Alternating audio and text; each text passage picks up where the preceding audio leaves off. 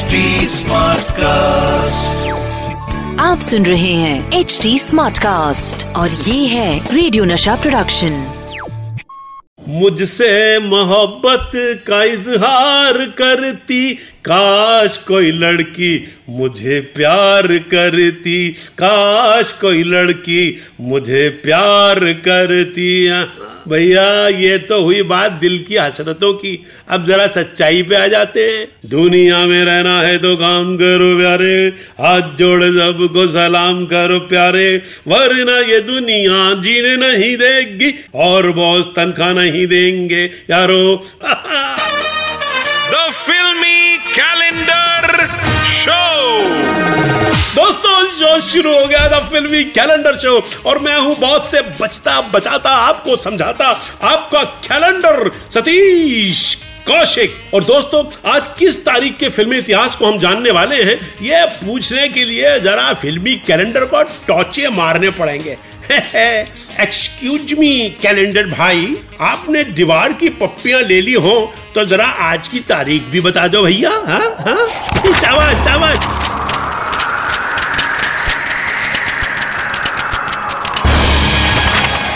और आज मेरा कैलेंडर जिस तारीख पे अटका है, वो है तेरह नवंबर उन्नीस सौ बानवे।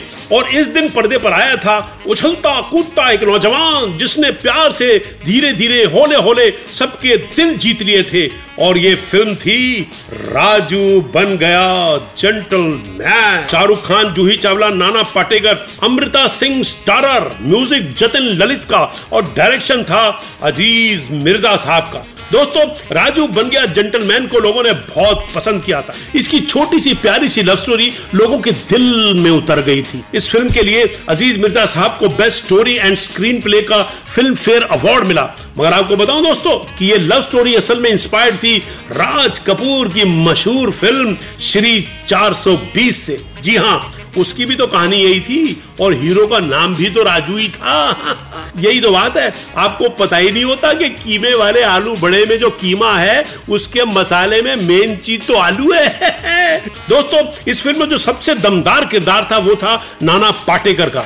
नाना पाटेकर ने अपने डायलॉग से सभी को अपनी अदाकारी का कायल कर दिया। इस फ़िल्म के लिए नाना को बेस्ट सपोर्टिंग एक्टर का नॉमिनेशन भी मिला। राजू बन गया जेंटलमैन एक शानदार फ़िल्म थी। मगर आपको पता है दोस्तों, इस फ़िल्म का नाम पहले रखा गया था आसमान से आगे। मगर बाद में अज़ीज़ मिर्ज़ा साहब ने इसे चेंज कर दिया, क्योंकि भैया किसी को पता ही नहीं है कि आसमान के आगे क्या है। आपको पता है? मेरे को तो नहीं पता। हाँ भैया, जब पता ही नहीं है तो टाइटल तो चेंज करना पड़ेगा ना। अज़ीज़ मिर्ज़ा साहब ने सोचा होगा, जब मुझे पता ही नहीं तो पब्लिक को क्या समझाऊँगा? इसलिए उन्होंने कहा, भैया, आसमान में पतंगे मत उड़ाओ और राजू को जेंटलमैन बनाओ। और इसमें गाना भी था, तू मेरे साथ साथ आसमां से आगे चल। टाइटल सॉन्ग का। मगर जब टाइटल ही रहा तो फिर टाइटल सॉन्ग क्या करता? लेकिन सॉन्ग तो सॉन्ग होता है ना। अच्छा गाना हो तो टाइटल पिक्चर का कोई भी हो, गाना फिट हो ही जाता है हाँ? यह आनंद बख्शी जी कहा करते थे। इसलिए गाना रखा गया और टाइटल को फड़प बाहर कर दिया गया। दोस्तों, वैसे तो शाहरुख खान की पहली फ़िल्म थी दीवाना, मगर आपको बताऊँ कि असल में उनकी पहली फ़िल्म होने वाली थी राजू बन गया जेंटलमैन क्योंकि डायरेक्टर अज़ीज़ मिर्ज़ा को शाहरुख पहले से जानते थे। उन्होंने टीवी पर बड़े हिट प्रोग्राम किए। तो पहले साइन हुई थी राजू बन गया जेंटलमैन शाहरुख खान की पहली फ़िल्म।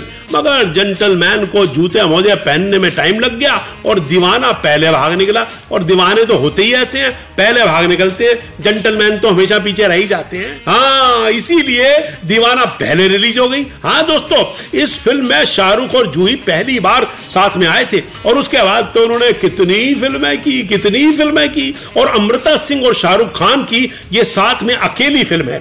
तो दोस्तों, शाहरुख खान की नई नई एक्टिंग के लिए जूही चावला की अदाओं के लिए और नाना पाटेकर के शानदार डायलॉग्स के लिए ज़रूर देखिएगा फ़िल्म राजू बन गया जेंटलमैन और अब इस जेंटलमैन को दीजिए इजाज़त। जल्द लौटूँगा लेकर किसी और तारीख की फिल्मी कहानी। इसी शो में जिसका नाम है the Filmi calendar show with Satish Kaushik.